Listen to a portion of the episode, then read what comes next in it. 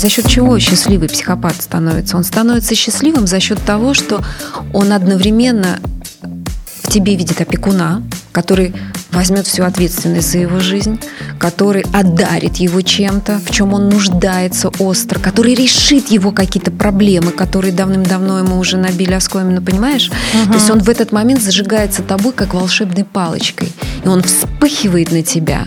Ему кажется, что вот этот человек – это то, что мне нужно. Этот человек подарит мне там мои ощущения, он даст мне что-то. И у него глаз горит, и он как зачарованный, как заколдованный, он смотрит на тебя, просто уплывая в своем кайфе. У нас, у людей uh есть, у которых есть нейро, зеркальные нейроны, зеркальной связи. То есть у нас получается следующее, что когда мы видим, что кто-то, смотря на нас, испытывает такой какой-то а, дурманящий эффект, мы, конечно, это связываем с собой, и мы думаем, боже, этот человек смотрит на меня так, как никто никогда на меня не смотрел. Это действительно так. Вот могу сказать, даже по рабочим отношениям, да, когда... Ты чувствуешь себя особенно? Да, да, он тебя выбрал. Он вот он никого да. не выбирает. Я. А я, да, и ты вот попадаешься на этот штырит. крючок. Да. А, но есть такое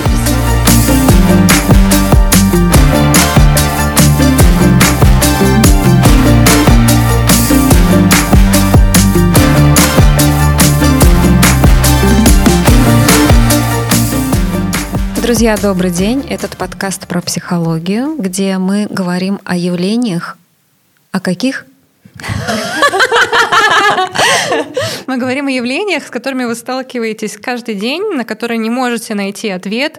Вам кажется, что же там такое происходит? Да, и важно сказать, что эти явления в людях. Да, да. А вы что-то замечаете в людях. Или в себе. Или в себе. Вы не понимаете, почему это происходит. Вы хотите в этом разобраться? Хотите разобраться с, на самом деле, не просто поговорить об этом, а с научной точки, точки зрения, потому что это подкаст, где есть эксперт и где есть человек, который интересуется мнением эксперта. Меня зовут Екатерина Лим, я психолог, и моя соведущая Василиса Лерки.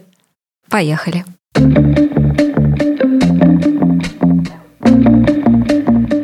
Катюшка, привет. Василиса, привет. Я очень э, рада, что сегодня мы с тобой вдвоем. И знаешь, я очень благодарна тебе, что познакомилась вообще в целом с психологией. Ты меня да. так вела в эту тему, благодаря тому, что мы достаточно тесно общаемся. Я, по-моему, всех ввожу в эту тему, кто только появляется на моем пути. Угу. Я еще была у тебя на ретрите, и знаешь, это стало одной из самых ярких Без выбора, по-моему. Ты знаешь, нет, ретрит это было уже, когда ты уже вошла в эту тему. Ну да, да, я уже так познакомилась, но это было такой, знаешь, прям мощной поворотной точкой, когда захотелось в этом разобраться прям капитально. Да, да. Без психологии сейчас никак. Ну, знаешь, вот именно знакомство с тобой позволило мне получить вот эту психологическую оптику и, наконец-таки, начать понимать мотивы других людей, потому что долгое время, знаешь, э, поступки казались мне ну, какой-то вот необъяснимыми. Да? Я смотрела на людей и не понимала, почему они поступают тем да. или иным образом. Хорошее слово психологическая оптика. А что ты имеешь в виду? Ты как бы рассматриваешь людей или понимаешь их? Мне интересно наблюдать за ними и, отталкиваясь от того, как они действуют, разбирать причины, что их побудило действовать именно тем или иным образом. Вот если у человека есть желание постичь мотив другого человека, то значит он действительно интересуется его психологией. Потом он переносит, как правило, фокус с других на себя – а потом опять на других, а потом опять на себя. Это такой бесконечный увлекательный процесс, в котором есть еще, конечно же, элемент сравнения. Именно элемент сравнения помогает нам а понять, а с нами вообще все в порядке, или, а, или у нас тоже есть что-то, что требует там внимания, и возможно ли это изменить. Ну и часто другие люди делают нам больно, и мы задаемся вопросом, а почему он поступил именно так? Почему? Да, кстати, самая частая причина, по которой люди задумываются о том, чтобы изучать психологию, это боль. Боль, которую мы испытываем в общении с другими людьми. И когда мы изучаем психологию, первое, что снижается, это чувство боли. Да. Ну да, когда ты понимаешь, что этот человек действует так, потому что да. у тебя как будто бы открываются глаза, такой, а, то есть дело не во мне, да, да, да. дело вот этот эффект. Что... Дело же не во мне, дело в его там восприятии, в его строении психики, а в его психотипе, да. Ну вот, и ты, конечно же, неминуемо на этом пути узнаешь гораздо больше про себя. Какие у тебя есть самого ограничения, потому что на моменте кажется, что с тобой это все в порядке. Ты знаешь, я, кстати, как раз заходила в изучение психологии. Был, был фокус на на мужчинах, да, я хотела понять, почему они ко мне так относятся. Но очень быстро я переключила внимание на себя и обнаружила, э, вернее, не то, что обнаружила, а стала задаваться вопросом, почему я так реагирую, реагирую, почему мне ну, мои реакции отличались от окружающих. я постоянно думала, почему меня так называют часто обидчивой, почему мне часто предлагают не обращать внимания, говорят, что я что-то зацикливаюсь, что у тебя там горе от ума. И вот мне хотелось э, вот этого, знаешь, эффекта оправдания себя, что я лежу все-таки в рамках э, нормальных людей, просто отличающихся от других – и я вот искала очень долго ответы на эти вопросы. И сейчас, э, конечно же, спустя там столько лет чувствую себя нормальной по сравнению с тем, как я чувствовала себя ранее, когда это все вот вокруг звучало, что со мной что-то не так, да это с тобой что-то не так.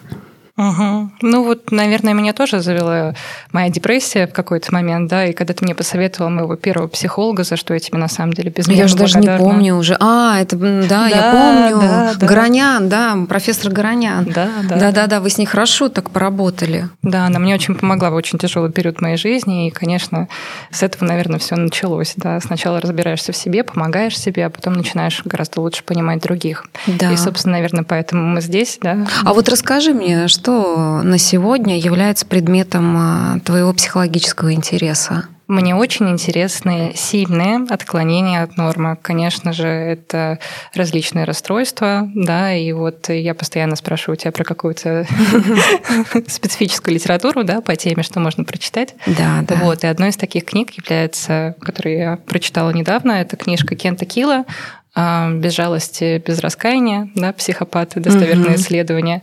Вот. И, собственно, сегодня я бы хотела позадавать тебе вопросы. Давай, эта книжка для меня много значит.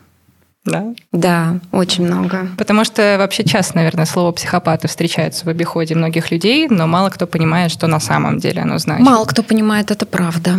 Мне кажется, чаще всего люди говорят, э, когда используют слово психопат, просто какой-то ненормальный человек. Какой-то ненормальный человек, псих. Да, на что на самом деле за этим скрывается? А, нужно четко понимать, что психопат – это определенный характер, определенный тип личности.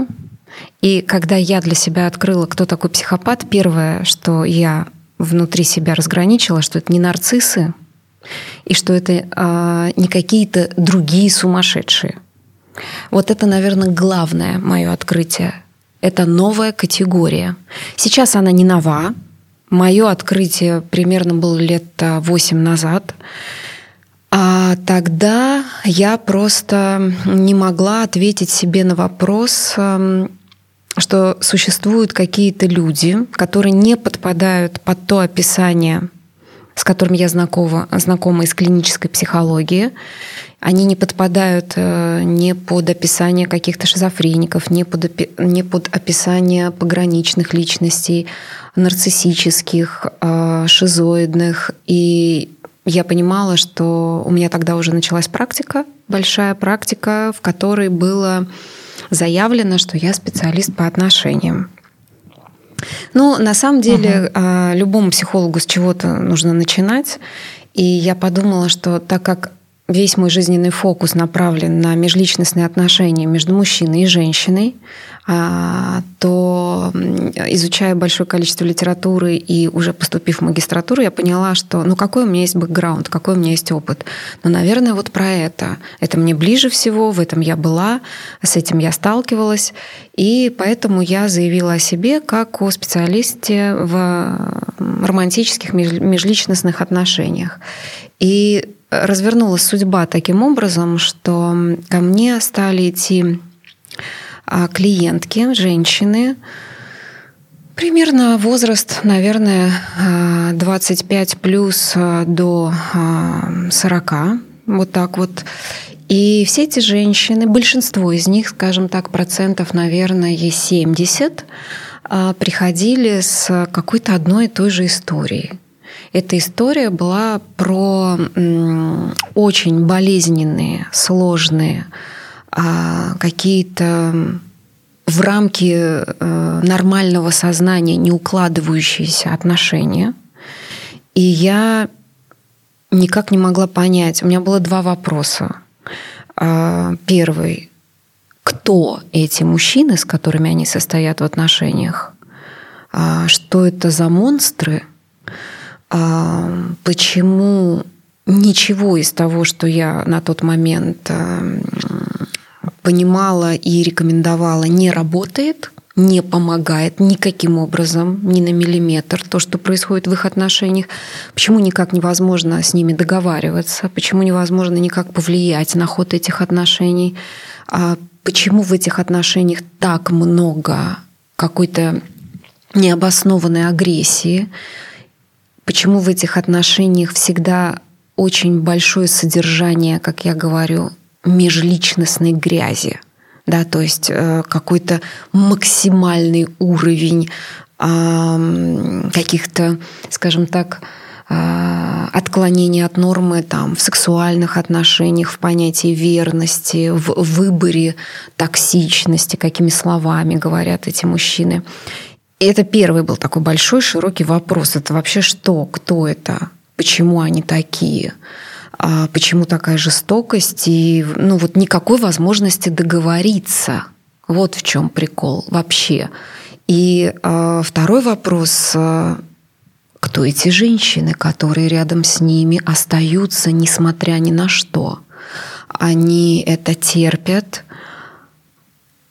и они, я бы даже сказала, в наименьшей степени готовы от этого отказаться.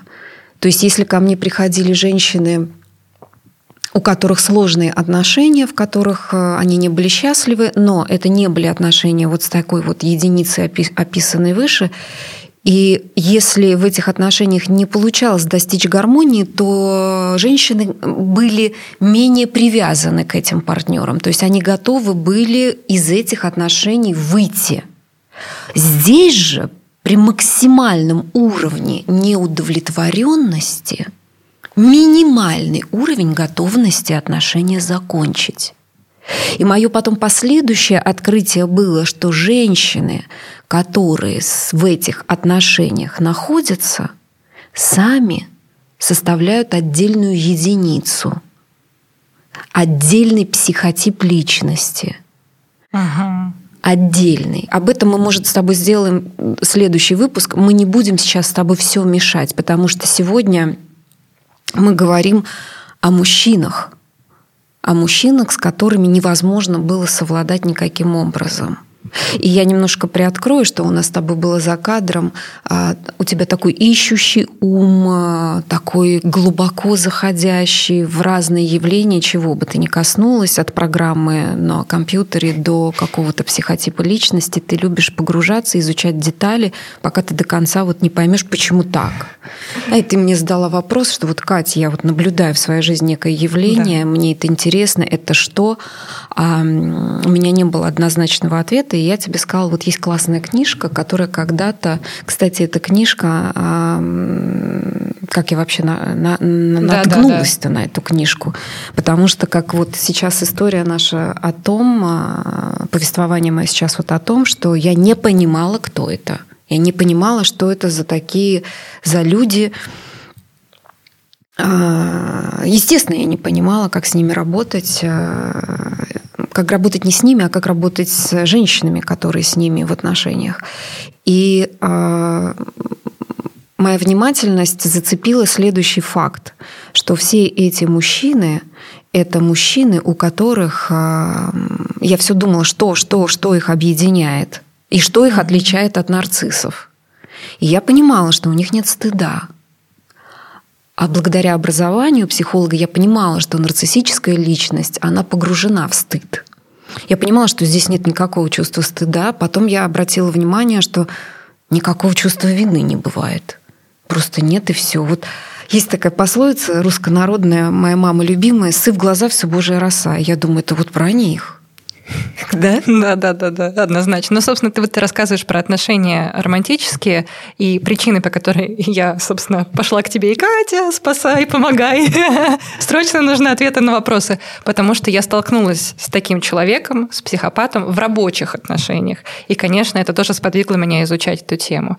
И ведь самое главное, что ты ведь вначале ты не понимаешь. Ты не понимаешь. Вот это вот и есть, что ты не понимаешь. Это, это рушит вообще все твое представление о том, как должно быть, какую-то твою внутреннюю логику. Там очень большая непредсказуемость со стороны таких людей.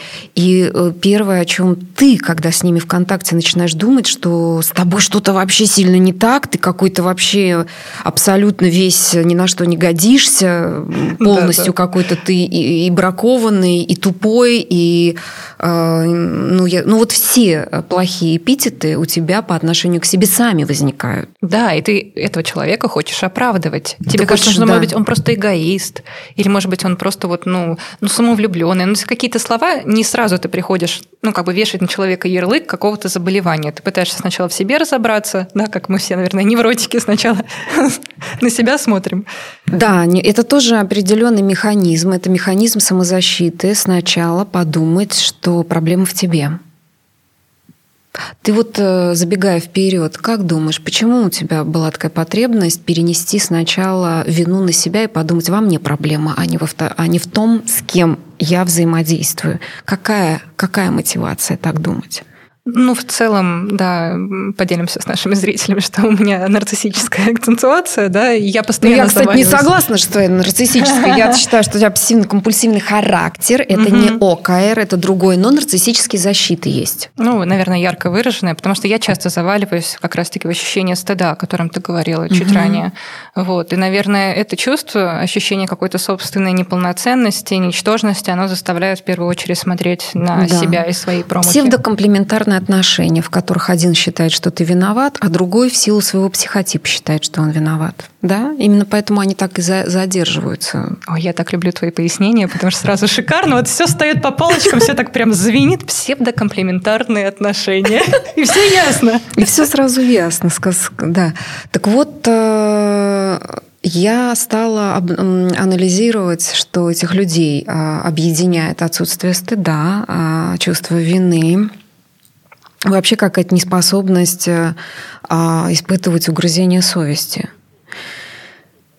И я скажу, что я искала различную информацию в описаниях известных уже вот мне описаниях психотипов личности, и, конечно, и Фрейд, и Кернберг, и э, немного даже пробовала Юнга понять, но это я, конечно, не была готова к Юнгу. И я брала супервизии, супервизии, разговаривала со своими преподавателями. Это были клинические психологи, работающие в серьезных учреждениях. Но, к сожалению, не было у них этого открытия, не было у них этого понимания. Пришлось как-то самостоятельно выруливать, потому что я постоянно не была довольна тем, что у меня была фрустрация. То есть я думаю, не бьется, не бьется. И меня это, меня это зудело мучило меня это.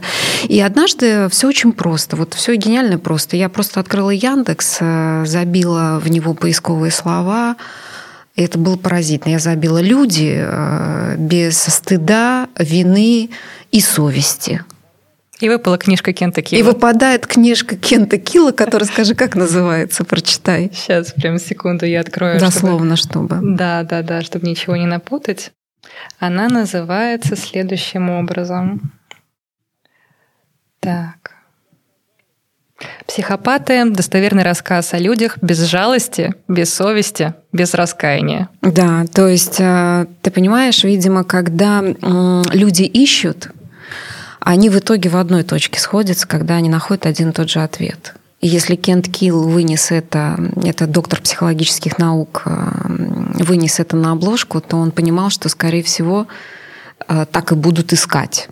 Как ты думаешь, вот почему так долго э, психопаты оставались, скажем так, вне поля зрения специалистов? Почему? Есть подозрение у меня о том, что э, в России, в российской классификации слово «психопат» означало не какую-то конкретную грубо говоря, нозологическую единицу, а означало а, психопатологию, в которую mm. мог войти человек с любым нарушением, клиническим нарушением. Это как вот, э, собственно, психопатия, сам термин от древнегреческого психа – душа, ипатия – страдание, то есть да. страдающая душа. Да, в российской классификации, когда мы обучались, э, э, термин психопат как отдельный взятый характер а, не фигурировал. Было понятие психопатия и психопат – человек нарушенный, и там далее нужно было произвести диагностику и понять, какой психопат – да, то есть психопат, там, эпилептоид, э, истероид. А, я не владею этой классификацией, она мне ничего в работе не дала, я ее, конечно же, изучала, пыталась э, натянуть сову на глобус, у меня не работает эта терминология, я в ней не вижу ничего, кроме какой-то там феноменологии, там нет никаких глубинных процессов, драйвов, это не, это не психоанализ, короче. А почему психоанализ? Потому что только психоанализ зародил такую традицию, в которой очень важно понимать не просто явление, не просто что видно, а понимать, что не видно, а по какой причине мы видим это. Вот это психоаналитическое направление.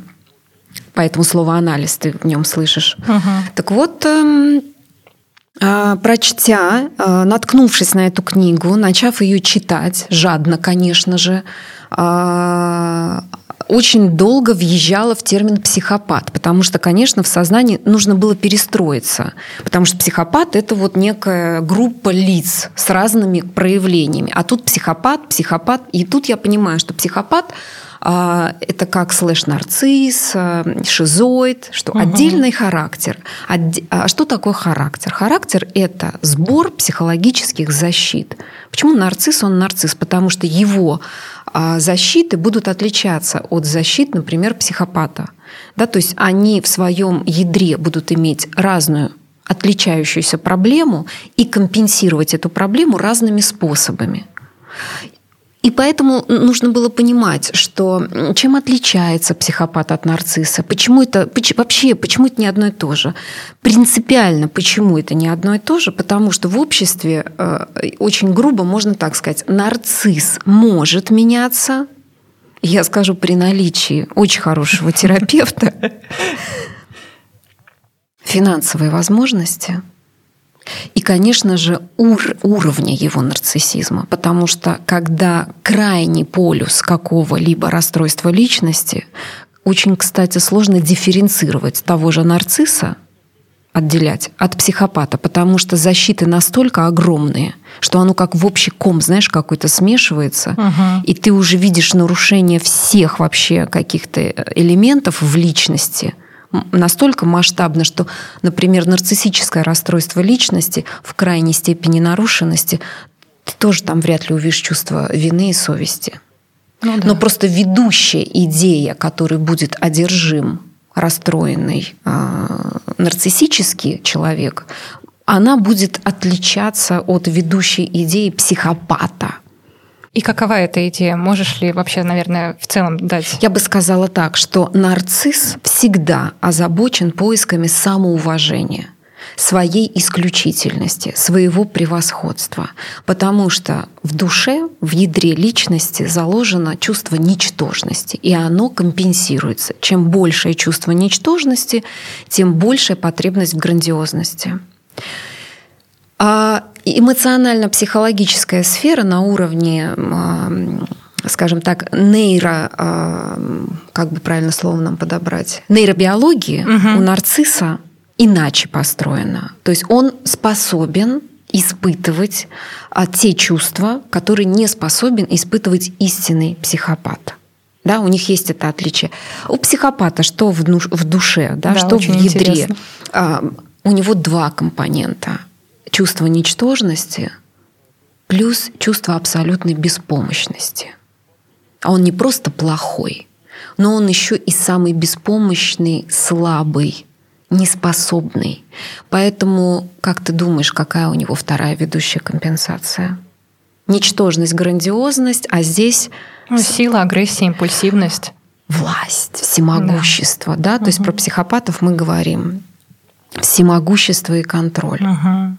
Но у психопата присоединяется еще очень много чего, потому что у него уже другая нейробиология, у него другое строение мозга, у него другой аппарат, который воспринимает мир, и у него другие внутренние ограничения. И вот как раз мы подробно будем об этом сегодня говорить. Да. Я бы хотела задать тебе, знаешь, ну вот такие вот первые вопросы по книжке. Угу. Если психопатам не нужны люди, не нужны другие, то почему они так рано начинают вести активную сексуальную жизнь? У них много партнеров, и часто бывает, что много краткосрочных браков. Вот. Кент Килл утверждает, да, что им не нужны люди? Ну, это мое, скорее, предположение. предположение. Да, да, да, потому что часто у них не строятся социальные связи. Угу. Он утверждает там много примеров людей, там, заключенных, которые не строят э, взаимоотношений с другими заключенными, потому что они им не доверяют, угу. мне никто не нужен, я не хочу ни с кем контактировать, поскольку люди опасны. Мне самому хорошо.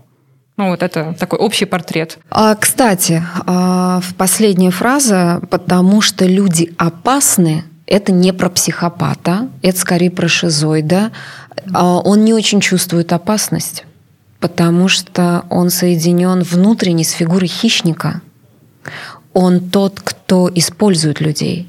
Ну, скорее, да, он бо... они боятся, что другие могут ими воспользоваться, поэтому вот, не смотри, допускают. Да. Здесь мы сделаем так, а, разграничим. Психопат нуждается в человеке, в другом, как в источнике пополнение своего ресурса. Психопат не переносит на самом деле а, тотальное одиночество, а, потому что его структура, а, его структура на самом деле не само, как это тебе сказать, не, он не самодостаточный. Ему самого себя недостаточно, ему нужен кто-то, некий объект, над которым он будет совершать определенные действия, и за счет этого он будет компенсировать свое чувство ничтожности и свое чувство беспомощности. Как почувствовать себя грандиозным? Нужен кто-то, над кем я могу ощутить свою грандиозность, над кем я могу возвыситься, как почувствовать свое всемогущество. Нужен кто-то, над кем я произведу какие-то манипуляции, кого я обману, кого я могу использовать, кого я могу запугивать, на кого я могу проявлять свою агрессию. У психопата есть такая вещь, что ему постоянно нужна разрядка. Угу. Эта разрядка, а, понятно, алкоголь, наркотики, но также эта разрядка часто происходит за счет такого специфического взаимодействия с другими людьми. Да, мы знаем, что обычный психопат а, не криминального уровня, он, он а, постоянно находится в зависимых отношениях эти зависимые отношения... В зависимых? Эти зависимые отношения угу. проявляются тем, что он свою жертву-то не отпускает. Он делает все, чтобы ее удержать рядом с собой. Если жертва, например, жена принимает решение, что я хочу развестись, это тот еще челлендж, выйти из этих отношений. Он будет удерживать ее всеми силами, всеми правдами и неправдами. Он будет фиксировать ее в этих отношениях. Это из-за глубокой чувства, чувства беспомощности внутреннего, которое в нем на самом деле живет. И когда психопат... У меня был опыт, когда психопатический мужчина пришел ко мне на сессию и умолял, чтобы я помогла ему вернуть его женщину, и передо мной сидел напуганный, не владеющий собой ребенок примерно возраста там, трех, а, максимум шести лет, который был настолько дезориентирован. Но при этом я понимала, что все, все свое обычное время это домашний тиран – с очень высоким уровнем агрессии. Ты что-то хочешь сказать? Нет, я на самом деле просто слушаю тебя, я поражена, что у них зависимость, по сути, от других людей, но они никогда ее не признают. То есть они не чувствуют этого страха потерять. Они просто импульсивно совершают, получается, действия. Они не признают и не осознают. Вообще понятие осознанность психопату неведомо. Именно поэтому с ними затруднительна любая форма психотерапии. Мы не можем вывести их в осознание самих себя своих действий, своих мотивов, они на этот уровень не могут зайти, потому что такое ощущение, что вот конкретно предметное мышление, а переходить на уровень более сложного восприятия явлений, это им недоступно. А поэтому психопат, конечно же, отрицает какую-либо зависимость именно потому, что зависимость делает его слабым. Ага. А он пытается компенсироваться и показать, что он всесилен. Но у тебя есть правда в твоем заявлении. Психопат не нуждается в другом человеке так, как э, здоровая личность. Здоровая личность нуждается в другом человеке, потому что она к ней испытывает привязанность. Mm. Испытывает нежные, глубокие чувства. Вообще зрелость личности определяется в том числе способностью устанавливать глубокую эмоциональную привязанность. У психопата не так. Психопат свою привязанность организует на потребностях а не на эмоциональной включенности. Он эмоционально выключенный, я бы так сказала. Он эгоцентрик, он ощущает что должен делать для него другой партнер явно и остро, но при этом э, не готов, не в состоянии испытывать потреб... ощущать потребности другого человека. У него все закручено на своих собственных потребностях. То есть он знает, что ему нужно, какие он ждет поступки от другого человека, а какое отношение он ждет от другого человека и абсолютно не может держать фокус. Э, манипулятивно он может, конечно же, тебе там что-то организовать, псевдозаботу. Вот, да, это, наверное, самый интересный феномен. Они же могут, скажем так, у них одно из э, симптомов, да, один из характерных черт психопатов – это вот внешняя обаятельность, привлекательность, харизматичность. Да, да. Как они это копируют, если у них нет эмпатии? Вообще это очень интересный мифический компонент психопата, который я наблюдала многократно, что это не просто харизма. Вот просто харизма это я, да, там я просто харизматичная. Угу. Там есть а, какое-то магнетическое, а, притягательное какое-то в их личности, какой-то, знаешь, эм, цепляющий тебя с первых секунд вайб. То есть ты как будто бы не можешь оторвать глаз от этого человека. Надо, надо так сказать, это не у всех психопатов, потому что психопаты — это континуум, это продолжительность. То есть угу. это, это, это очень по-разному. Бывают психопаты низкофункциональные, примитивные, а, в которых нет ничего из того, что я сейчас вот буду описывать, uh-huh. а бывают психопаты вот, магически привлекательные. То есть ты встречаешь эту личность, ты видишь, как светятся его глаза. Я могу, например, объяснить, почему они привлекают э, очарованием своим. Что вот там как, за очарование? Это происходит? Есть такой уровень очарования, как я говорю, когда, знаешь, Плутон в глазах горит. А, это про то, что на короткое время психопатическая личность может тобой очень ярко заж... зажечься. Когда он увидел, ты для него в эту секунду можешь стать интересным объектом. А его интерес рождается и объясняется тем, что он видит в тебе такую личность, которая сделает его счастливым. Это похоже на нарциссическую идеализацию? Похоже, но у психопата это немножко по-другому. Нарцисс приписывает тебе какие-то приписывает тебе какие-то качества, которых у тебя нет. Психопат этим не занимается. Он на короткое время как будто бы получил укол в мозг эндорфинов от того, что встретил тебя. Ему твоя личность резко и очень мощно показалась какой-то сверхполезной, выгодной, перспективной, какой-то такой, кто теперь сделает его счастливым. А за счет чего счастливый психопат становится? Он становится счастливым за счет того, что он одновременно в тебе видит опекуна, который возьмет всю ответственность за его жизнь, который одарит его чем-то, в чем он нуждается остро, который решит его какие-то проблемы, которые давным-давно ему уже набили оскомину, понимаешь? Угу. То есть он в этот момент зажигается тобой как волшебной палочкой, и он вспыхивает на тебя. Ему кажется, что вот этот человек — это то, что мне нужно. Этот человек подарит мне там, мои ощущения, он даст мне что-то. И у него глаз горит, и он как зачарованный, как заколдованный, он смотрит на тебя, просто уплывая в своем кайфе. У нас, у людей угу. есть, у которых есть нейро, зеркальные нейроны, зеркальной связи, то есть у нас получается следующее, что когда мы видим, что кто-то смотря на нас, испытывает такой какой-то а, дурманящий эффект, мы, конечно, это связываем с собой, и мы думаем, боже, этот человек смотрит на меня так, как никто никогда на меня не смотрел.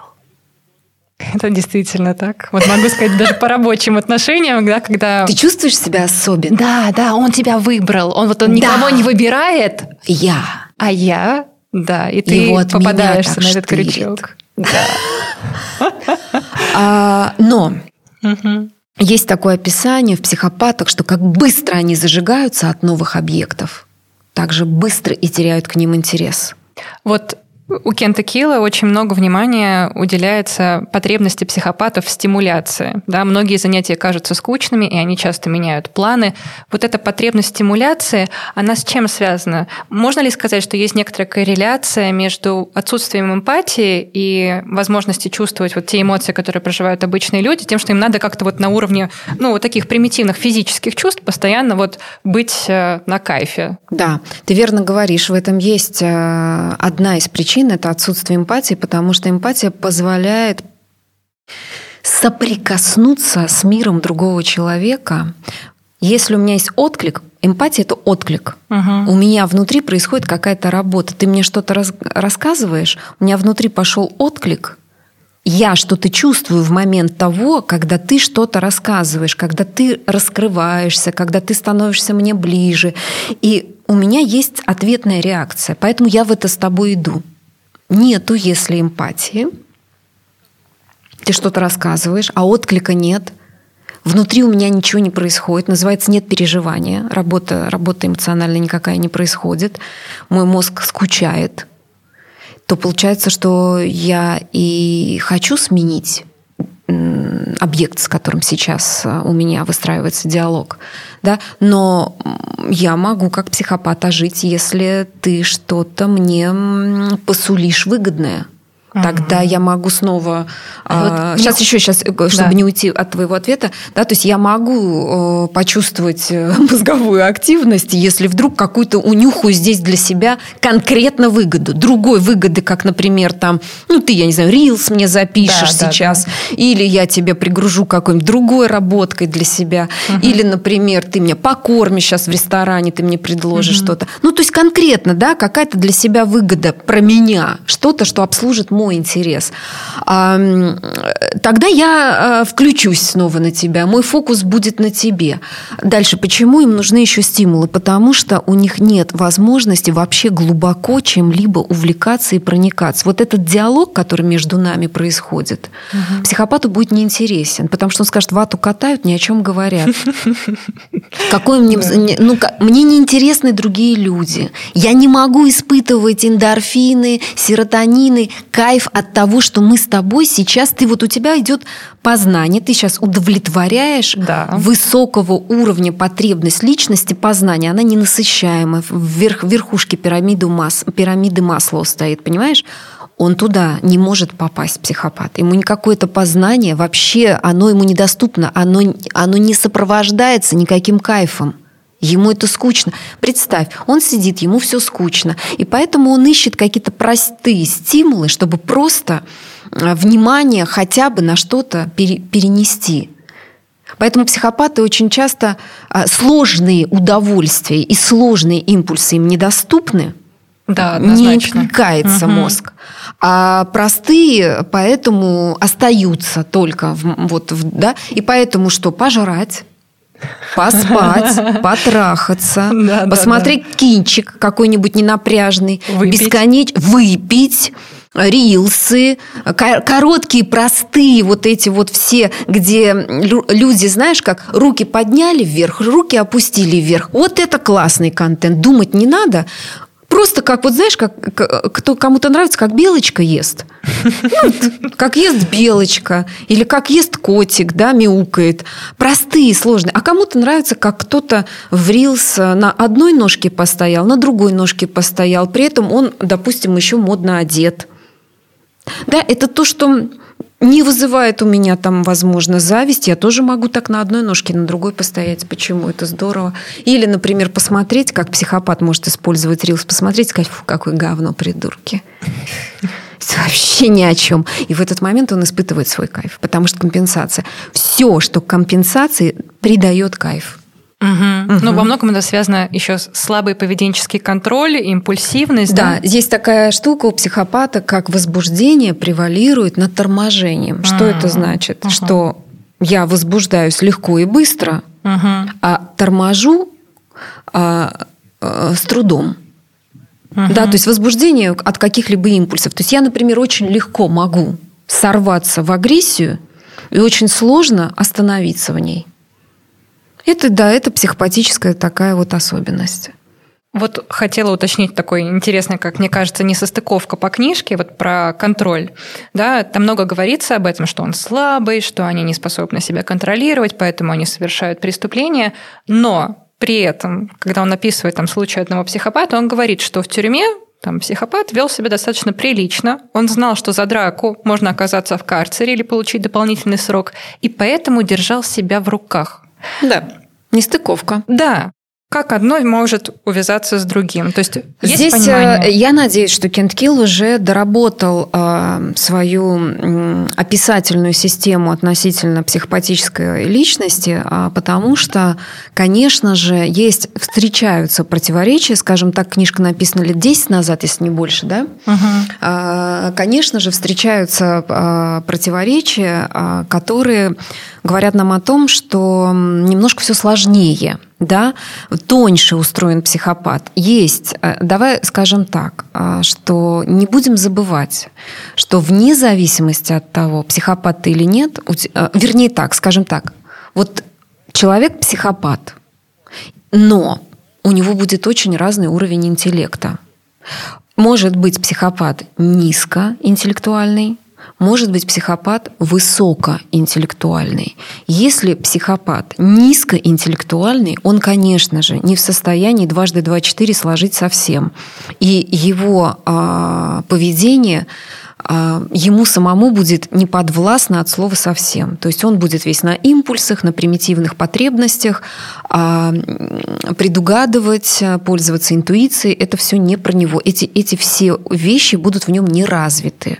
Если психопат будет э, высокоинтеллектуальный, и таких мы называем высокофункциональный психопат, то это люди, которые, э, которых не исследовал Кент Килл, потому что он исследовал людей, которые в конечном итоге оказывались э, в тюрьме, но он не исследовал людей, которые находятся в высших эшелонах власти, туда стремятся психопаты. Вот представь, насколько нужно обладать выдержкой некой, контролем собственного я, а прагматичностью, которая должна тебя привести в самый высокий, я не знаю, там, социальный ну уровень. Вот пара таких примеров э, для наших слушателей. Это Джеффри Эпштейн, известный миллиардер, который занимался секс-торговлей, и известнейший кинопродюсер Харви Вайнштейн. Фамилички у них похожи. А ты знаешь, что его учитель Кента Килла Хайер, он говорил о том, у него есть книжка, которая называется «Змеи в костюмах». Mm. И он описывал, что в самых э, верхушках э, компаний крупных, э, политики, я не знаю, я сейчас боюсь сказать там что-то голословно, но, допустим, более 50% людей – это люди либо с психопатическими чертами, либо действительно психопаты. И это неудивительно, потому что если компенсация идет через всемогущество, логично, власть и контроль, угу. то, конечно же, мы понимаем, что очень часто психопатическая личность идет в силовые структуры, а также в политику. Или в какие-то корпорации создают вопрос. Вот у психопата есть черта. Он не способен к труду. Да. Он не способен долго, а, планомерно выполнять какую-либо работу рутинную, потому что у него всегда нехватка концентрации. Как правило, дефицит внимания – это всегда мы встречаем, ну, там, мне кажется, в 90% случаев у психопата будет дефицит внимания. Вот это про потребность стимуляции. То есть мне нужно да. получать кайф, а вот да. сидеть над чем-то кропотливо и работать, И даже это вот не как диагноз его. СДВГ у них очень mm, часто. Серьезно? Да. А, и, а, значит, как он оказывается в высших эшелонах, да? А манипуляция, отсутствие совести. Эти люди могут быть успешны, эти, могут, эти люди могут зарабатывать огромные капиталы при том, что они мастерски свои дефициты закрывают другими людьми. но я все равно вот не могу понять, как при отсутствии эмпатии они понимают, на что давить, чтобы человек чувствовал максимально себя пристыженным, виноватым, ну, на чем основываются все манипуляции. Как им это удается, как они чувствуют это? А здесь даже смотри, какой механизм. Здесь мне не обязательно чувствовать, что чувствуешь ты. Во-первых, психопат – это не вообще бесчувственное животное. У него какой-то эмоциональный фон есть. Кент Килн а, в своей книге описывает а, криминальных психопатов. Криминальные психопаты а, – наиболее нарушенный вид психопатов. Эти люди с самой плоской эмоциональной сферой, с самыми поверхностными эмоциями. Конечно же, же это не те люди, которые, например, приходили ко мне в кабинет и выносили в терапию какие-то определенные запросы. Например, это была женщина, которая хотела сохранить во что бы то ни стало отношения. Понимаешь? Угу. Это про то, что им никто не нужен. Да? Да, да, да, а, да. Поэтому здесь очень важно мое личное открытие. Почему я когда-то с этой темой там, взлетела в Ютубе, и ко мне огромное количество паци... клиентов, ну, наверное, можно сказать, и пациентов, да. А, но я не клинический психолог. Итак, Нужно ввести новую категорию. Я надеюсь, Кент Килл когда-нибудь, может, и уже и сделал. А, есть понятие криминальный психопат. Это я так разделяю. А есть понятие бытовой психопат. Бытовой психопат. Вот помни, вспомни, что у Кента Килла в его книге есть а, перечень психопатических черт. Да, да. да? да. То есть это угу. определенная анкета, в которой есть, по-моему, 20 вопросов. Все верно. И он задает э, интервьюирую, как сказать, интервьюируемому ну, то есть, да. допустим, у него есть э, человек, которого он диагностирует на психопатический характер. Он ему задает 20 вопросов и ставит ему либо 0, либо 1, либо 2. В итоге у него тот, у кого он берет интервью, э, может набрать, ну, грубо говоря, от 0 до 40 баллов. Да? Угу. Так вот смотри, Кент Килл говорит о том, что истинный психопат – это тот, кто больше 33 или сколько? Ну, там больше 30, да, действительно надо, но в идеале там действительно от 33 где-то. Да. И он говорит о том, что вот если человек набирает 33 балла, мы называем его психопатом. Если он набирает меньше, то он, значит, не попадает в категорию психопат. Вот с этим утверждением я не согласна. Я бы сказала так, что если он набирает 33 балла, то он попадает в категорию криминального психопата. Все-таки нужно понимать, что если у тебя выборка – это люди э, в местах заключения, это одна история. А если у тебя выборка – это люди, участники домашнего насилия, которые не убийцы и никогда не пойдут на убийство, потому что у них а, больший контроль своих действий и понимание, что за убийство они могут оказаться в тюрьме. То есть они не настолько примитивны, чтобы не осознавать, что их качество жизни изменится так, как им бы не хотелось. Кент Килл еще делает одно очень яркое заявление. Он говорит, они не боятся наказания. Да, якобы они не боятся. Якобы сколько их не учи, они не способны к абстрактному мышлению и, соответственно, представить, какие последствия их будут ждать за то или иное Я ну, думаю, нужно тоже Кенту Киллу развести эти два понятия. Страх наказания и способность учитывать предыдущий опыт. Если бы психопат, как он описывает, тотально не боялся бы никакого наказания, он говорит, что у психопата нет чувства тревоги. Ну да, он это... ставит на противоположный полюс ОКР и э, ПТСР. Да, те, которые как раз тревогой э, максимально нагружены. Тоже здесь бы я поспорила. Почему? Потому что если у человека действительно есть определенный уровень нарушения эмоциональной сферы, может быть, ему недоступно чувство тревоги. Но при всем при этом мы понимаем, почему психопат, совершивший убийство, прячет свою жертву? Почему он не оставляет ее прям там же, где ее убил? Да, да, вот как бы это и бьется как раз-таки в его книжке, потому что они же все равно делают действия, они чтобы делают не действия, чтобы наказание. их не поймали, да. значит, они не хотят наказания. Вопрос: он это делает, потому что он не боится наказания? Или он это делает, почему он прячет жертву? Надо понять, что, конечно же, психопат хочет лучший из возможных себе жизней.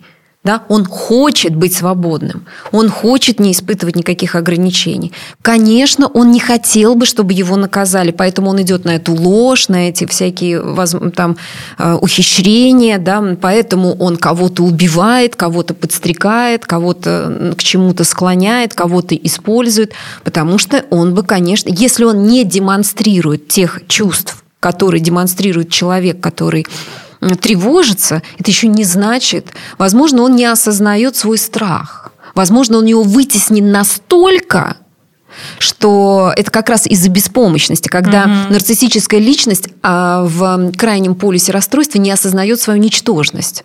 Она полностью наполнена грандиозной. У нее уже нет перемещения а, а, то ничтожность, то грандиозность. Она только на полюсе грандиозности находится. И бредовые уже идут идеи о самом себе, что я там Наполеон, царь, там Петр Первый и так далее. Да? А у психопата на крайнем полюсе а, своего расстройства будет такое же вытесненное чувство страха холодный такой расчетливый какой-то э, ум, который э, как будто бы я ничего не боюсь, как будто бы я абсолютно ничего не боюсь, но при этом я бы не хотел жить в тюрьме.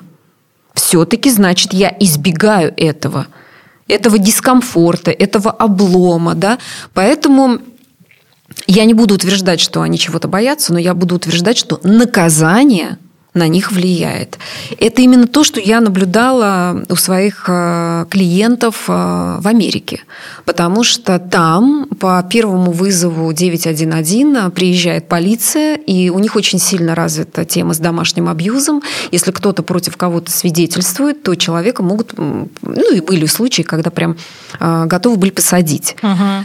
И поэтому мужчины, психопаты, менее агрессивно себя ведут, потому что они боятся, что будет вызов. Это мне рассказывали сами жены. Да, они говорили, что вот здесь такая у нас история, что не дай бог он там ударит меня, то как бы он знает, что я позвоню, и его заберут. И поэтому он, например, меня не бьет, а может, например, а, там поколотить стены или там мебель, что-то такое, но никогда меня не тронет.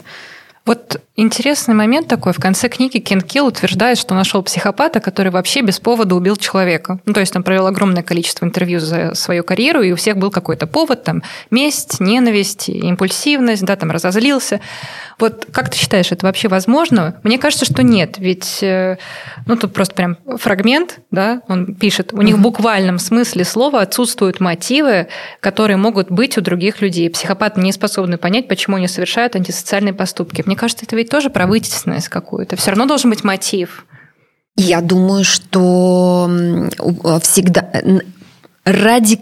Смотри, как скажу. Угу. Любое действие – совершается, исходя из какой-то мотивации. Но эта мотивация может быть как какой-то глубокий замысел, угу. осознанный, или какая-то какой-то ежеминутная какая-то вспышка агрессии, которая привела к тому, что я, например, выстрелил в человека, потому что он просто дико меня бесит. У психопата э, всегда есть что-то, что его триггернуло что заставило его совершить это действие. Ну да, просто он полагается на интервью с людьми, которые вообще мало способны к самоанализу. К самоанализу да. и к, вообще к желанию анализировать свой собственный поступок. Проще всего сказать, у психопата нет рефлексии. Да. Это то, что у него отсутствует. Поэтому как он может сказать, «А, я совершил этот поступок, потому что у меня в этот момент внутри были какие-то чувства. Он вообще плохо может дифференцировать свои чувства. Он вообще может, ну, он понятия не имеет, как это какая-то внутренняя мотивация. Поэтому здесь, эм, скорее всего, должно, должно смотреть уже э, на то, какие были обстоятельства – и возможно, мы за него можем, за психопата, почувствовать, что, возможно, а, каким-то образом он увидел ущемление его достоинства. У психопата одна из важнейших черт, которая очень сильно его отличает от других, а, он во всем видит унижение собственной личности. Mm. Он видит, э, что ему кажется, вот да, мне, мне, конечно, проще говорить не о криминальных психопатах, а о бытовых, uh-huh. но а, бытовой э, психопат, он постоянно озабочен тем, что с ним как-то вот неправильно поступили, что его не уважили, что недостаточно а, были к нему внимательны, не додали ему что-то, как-то его ущемили в чем-то. Ты знаешь, тут был такой случай, мне вот рассказывает вчера а, один человек рассказывает такую фразу, что он был на вечеринке, угу. и там была женщина, которая не любит животных. Она не любит животных, и она весь вечер... А человек, который был на этой вечеринке, а у нее большое количество собак. И, значит, э, она профессиональный разводчик, э, заводчик, заводчик правильно да. будет. Она угу. профессиональный заводчик, у нее за городом она живет, гуляет с этими собаками в лесу, то есть специально живет за городом, частный дом, большой участок земли. И вот там была на вечеринке женщина, которая э, не переносит собак и крайне возмущается, почему так много собак угу. у другого человека. Вот казалось бы, казалось бы, а как тебя это трогает? Ты живешь в городе. Этот человек, ты заводчицу видишь первый раз. Угу. У нее собаки. Они никогда не будут в поле твоего зрения, вы никогда не пересечетесь, они никаким образом не затронут твою жизнь. Почему ты весь вечер сидишь, и тебя вот просто переполняет вот это вот изнутри, вот у тебя сочится это какая-то агрессия, какое-то раздражение, да что с тобой? Да, и мне вот, э, я, я когда в такую ситуацию наблюдаю, или мне кто-то рассказывает, я понимаю, что для меня есть уже один из поводов заподозрить у личности психопатические черты. Почему? Потому что я понимаю, как она мыслит. Она в конец вечера на этой вечеринке все-таки выпила и выходит на диалог, что это же ненормально, что у угу. вас столько собак. Это же как-то вот нужно вот иметь как бы совесть, да, то есть психопат очень часто к совести взывает. Сейчас я отвечу, кстати, на твой вопрос, как вот если у них этого ничего да, нет. Да, да, да как они манипулируют. И вот, значит, она, а, она возмущается, что вот как это вот ее... Да, вот почему ее заботят чужие собаки? Почему ей есть до этого дело? Почему она не может успокоиться? Потому что... А ей задают вопрос, а, а вас-то как это трогает? Он говорит, ну вот вы же с ними где-то гуляете? Она говорит, да, в лесу. Угу. Ну вот вы гуляете с ними в лесу, по тропинке. Да. Ну вот они там гадят. Да. А вдруг там пойдет человек? И что? И вот он испачкается. Вот в этом дерьме вот он, вот он испачкается. И он должен пострадать от этих ваших собак. Вот что ты в этом видишь? Ну, как бы психопат представляет себя, понятное дело, на месте человека, который испачкается в говне и, соответственно, потеряет вот какое-то свое достоинство, что ли, если Да-да, весит... а почему это происходит, э, почему ее триггерит, что... Почему выпадает из ее картины восприятия, что это за городом, какой-то лес, это не парковая зона, что как будто бы он хочет контролировать, ну, психопат как личность, я могу ошибаться, да, но да. контролировать вообще все, что происходит вокруг Зачем? него. Зачем? Зачем ей это? Ну, я вот, ну, властный такой, я могу решать, что кому делать и как. Ты идешь через власть сейчас, а я бы пошла через чувство униженности. Ее, ей mm. кажется, что наличие собак у другого человека – каким-то образом у нее ее что-то лишает, у нее что-то забирает, угу. в какой-то степени с ней как-то не считаются, с ней не посчитались, с Мнение ее интересами. Угу. Понимаешь, как будто бы ей угрожает что-то, что где-то происходит, меня, посмотри, она же триггерится, угу. потому что как будто бы ей насрали уже в ботинки. Да, да, да.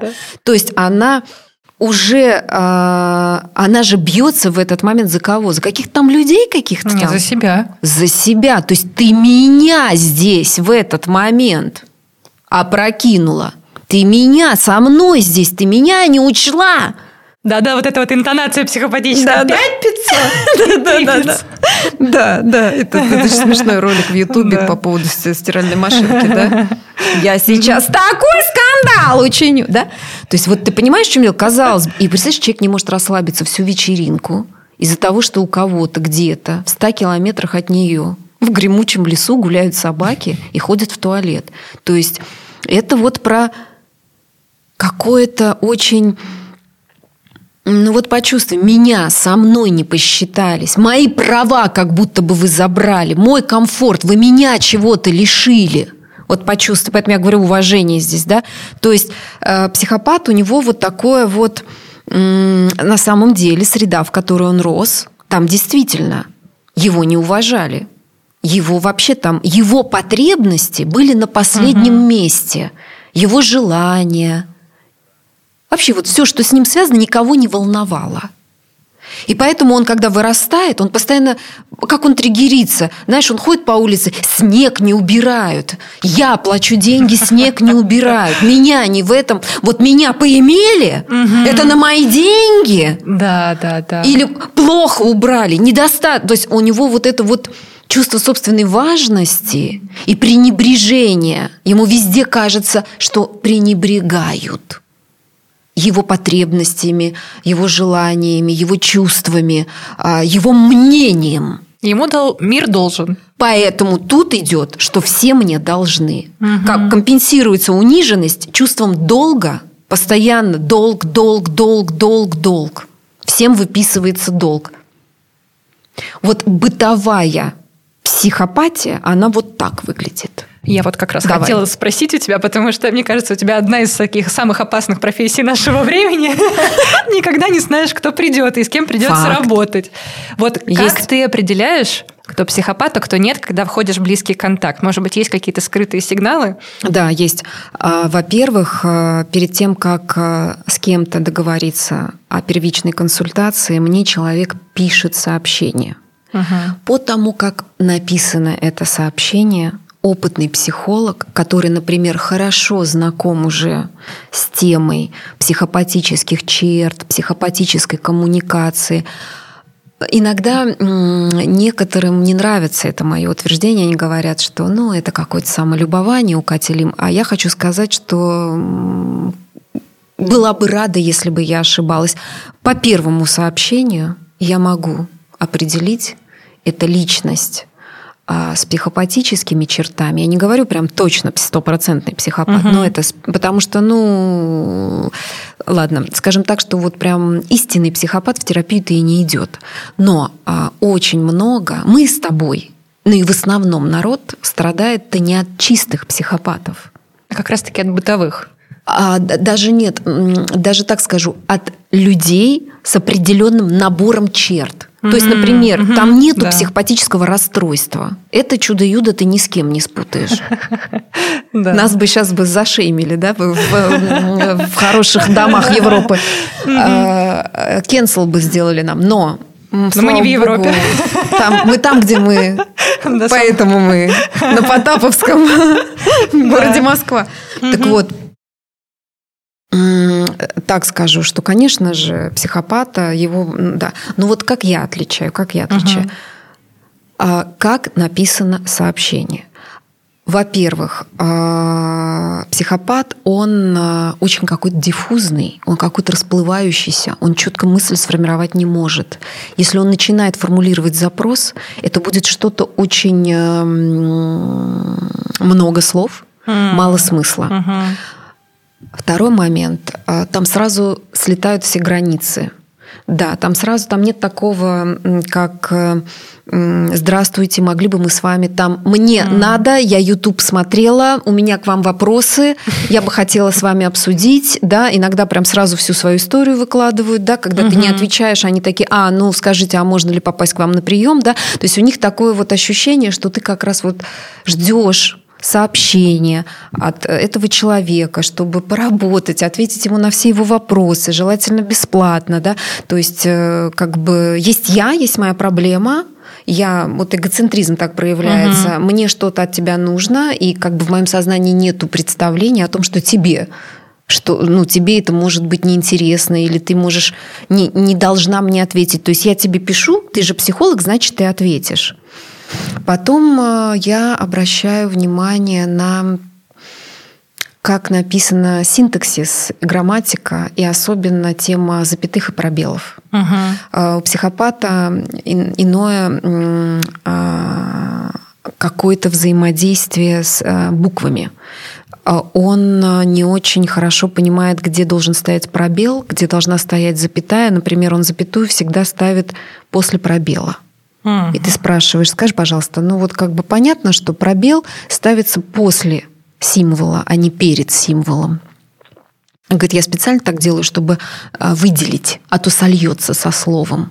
Да, то есть это про восприятие, понимаешь, специфическое такое. Угу. Означает ли это, что все люди, кто а, пропускает пробелы или как-то ставят их слишком много, что они все психопаты? Нет, также там может быть и пограничное расстройство личности, и психотический просто уровень там, ну это тоже немножко они плохо тестируют реальность, да, но э, чаще всего в итоге потом мы находим психопатические черты, да, или там «здравствуйте», ни имени, ни восклицательного знака. Просто «Здравствуйте, э, я хочу к вам на прием». Да, то есть э, взрослая личность, она там, Екатерина, добрый день, а, скажите, пожалуйста, ведете ли вы прием, какова стоимость, меня интересует там такая-то тема. Да, это взрослый человек пишет взрослому человеку. Психопат у него это все, конечно, он это не может. Вот это. это про способность учитывать контекст, правильно? Про способность учитывать контекст, хорошо ты сказала, да, он не может учитывать это. Он настолько вот в своем, вот в этом, в своей потребности, что он, он не осознает, как он выглядит со стороны. Угу. И текст его как выглядит со стороны. Ты, кстати, спросила, как психопаты, не понимая, что такое вина, что да. такое совесть, что такое стыд, как они такое к этому апеллируют. Да. да. К этому апеллируют. Первое, как я подозреваю. Первое, во-первых, они же росли с такими же психопатами. Mm. Вариант, что психопат сформировался у двух здоровых личностей, в моем представлении равен нулю. Но это моя практика, мой опыт, э, мое понимание вопроса. Я, как правило, ну не как правило, как правило, даже здесь лишнее, я всегда нахожу э, доказательства того, что тот, кто с психопатическими чертами, тот э, у того психопатическая среда. Угу. Поэтому это как, знаешь, это как это, это оружие, воздействие на других людей передается по наследству. Он, он с самого раннего детства был сам пристыжен, пристыжен, угу. обвинен, лишен каких-либо прав, угу. и поэтому к нему постоянно, ему постоянно давили на совесть, на чувство вины и на чувство долга. Это то, что я думаю, и сформировала отчасти в нем психопата, потому что когда этого слишком много, это отключается. Mm. Ну, чтобы не чувствовать боль. Да. Угу. Понимаешь? Ты, у тебя это атрофируется. Угу.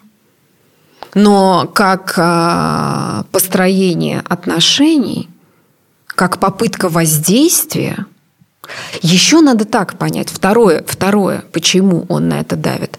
Потому что у него к тебе нету чувств, а по отношению к себе есть знаешь, как самое уязвимое восприятие собственного «я» у шизофреников. При этом абсолютное отсутствие понимания чувств других людей.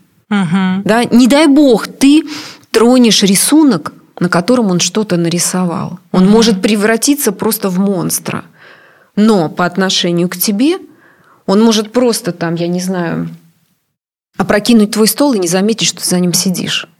Ну, это уже мы говорим про психоз такой некий, да? да? да. Поэтому все то же самое у э, любых нарушенных людей. У них гипертрофированная важность собственного я, ну, потому что очень много дефицитов внутри и абсолютное безразличие. Поэтому, когда ты его, он же, понимаешь, у него же чувство есть, например, эта женщина с этими собаками, она же сидит, ее же, ей же, она же испытывает это все, она испытывает это вот несогласие по поводу того, что кто-то, чьи-то собаки в лесу испражняются. Угу. Ее это прям волнует. Ей от этого плохо. И поэтому она говорит, как не стыдно вам, это ж ненормально, столько собак завести. Понимаешь? А вообще на что могут обычные люди, ну, не психологи, не имея психологического образования, обращать внимание ну, в жизни? Ты обращаешь внимание в основном на сообщения, на то, как человек как бы приведет себя при первой встрече. Вот на работе, там, не знаю, коллеги, друзья, как вот, может быть, определить, как понять, что я встречаюсь с психопатом? Можно ли использовать вот перечень психопатических черт, или, может быть, ты дашь какие-то свои наработки? Да. Вот об этом мы с тобой поговорим в следующем выпуске. Согласна? Согласна.